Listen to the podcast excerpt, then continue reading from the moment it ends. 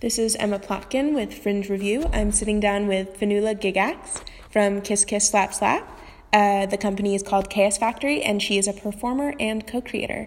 Fionnuala, can you tell us a little about how the company got started?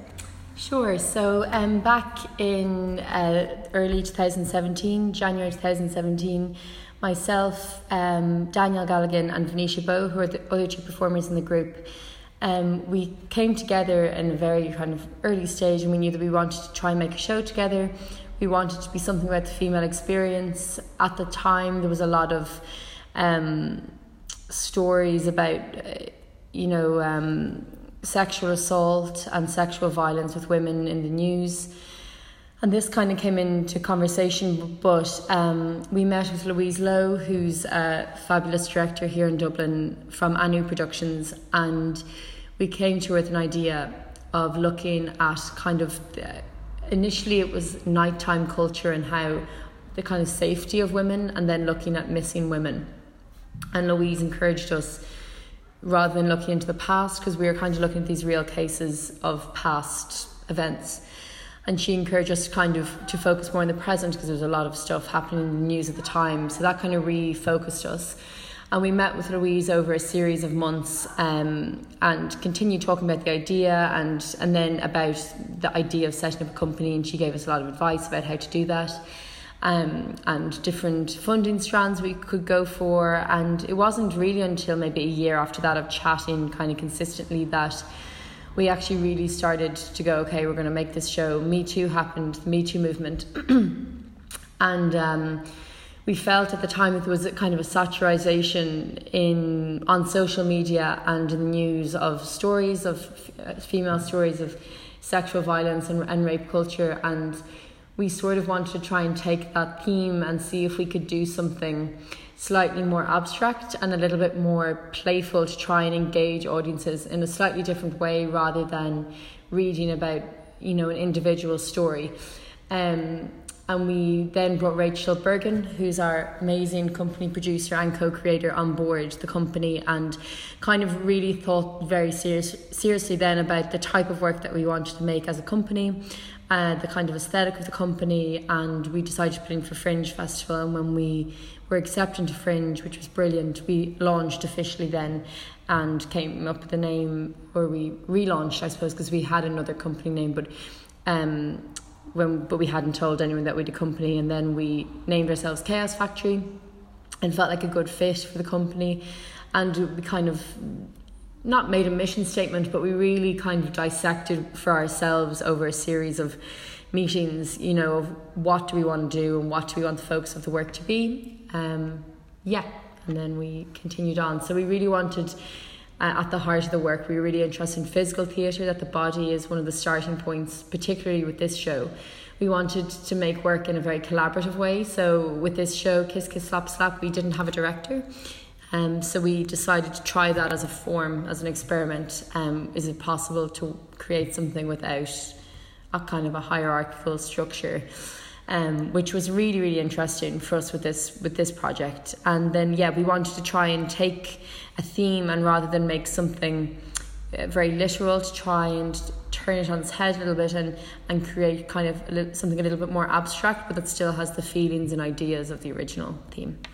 Yeah, and we talked about this a little before, but you talk about making something feel human and accessible. Can you mm-hmm. talk about that and how you approach that?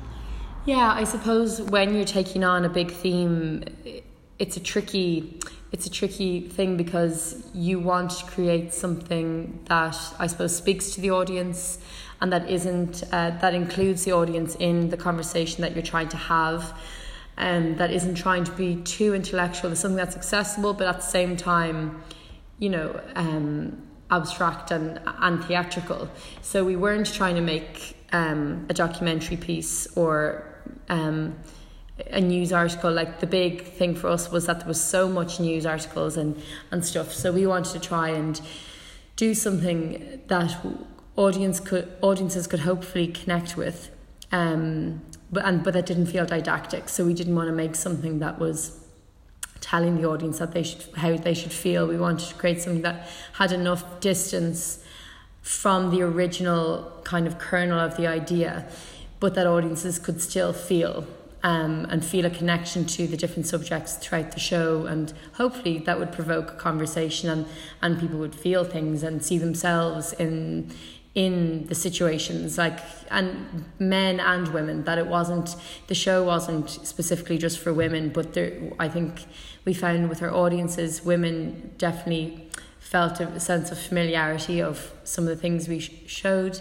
and men kind of um, were maybe surprised to get an insight into female everyday experience that they hadn't realized sometimes the effect of that certain things like catcalling and stuff like that can have. So yeah, just to really create that connection with an audience on a human level. Yeah, and you talk about not wanting to seem too intellectual, but you actually did an incredible amount of research, seemingly. Mm-hmm. We're sitting in a room currently with the walls covered in information and ideas. Um, can you tell us a little about all that research and how it got integrated? Yeah, sure. Um, I suppose we really researched for a year and a half. Sorry, that's the water system in our in our, in our rehearsal room.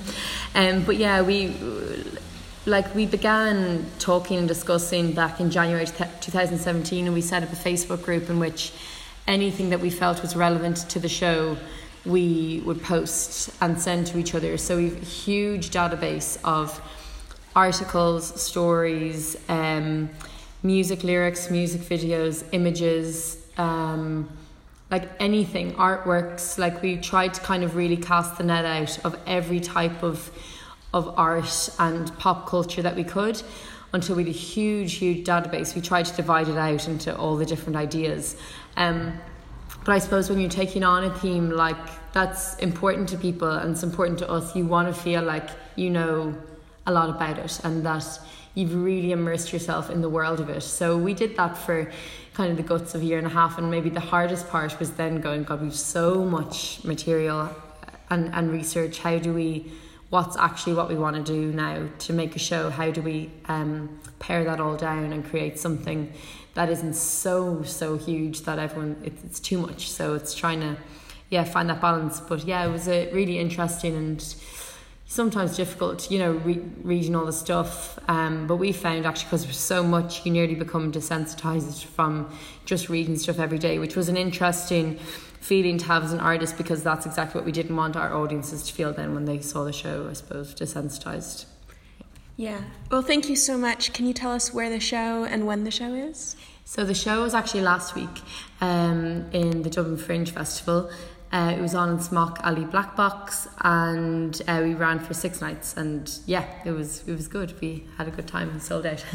Where do you see the future of this show or the company's work going in the future? Where do you hope it is? Um, I think since we formed, our we had a big interest as a company to tour the work.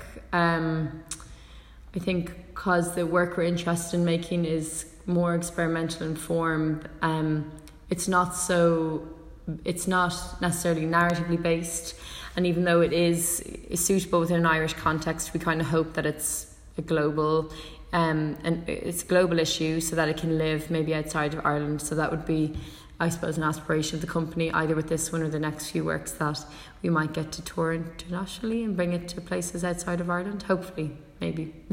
Wonderful. Well, thank you so much. Thank you so much. That was Fionnuala Gygax with Chaos Factory's Kiss Kiss Slap Slap.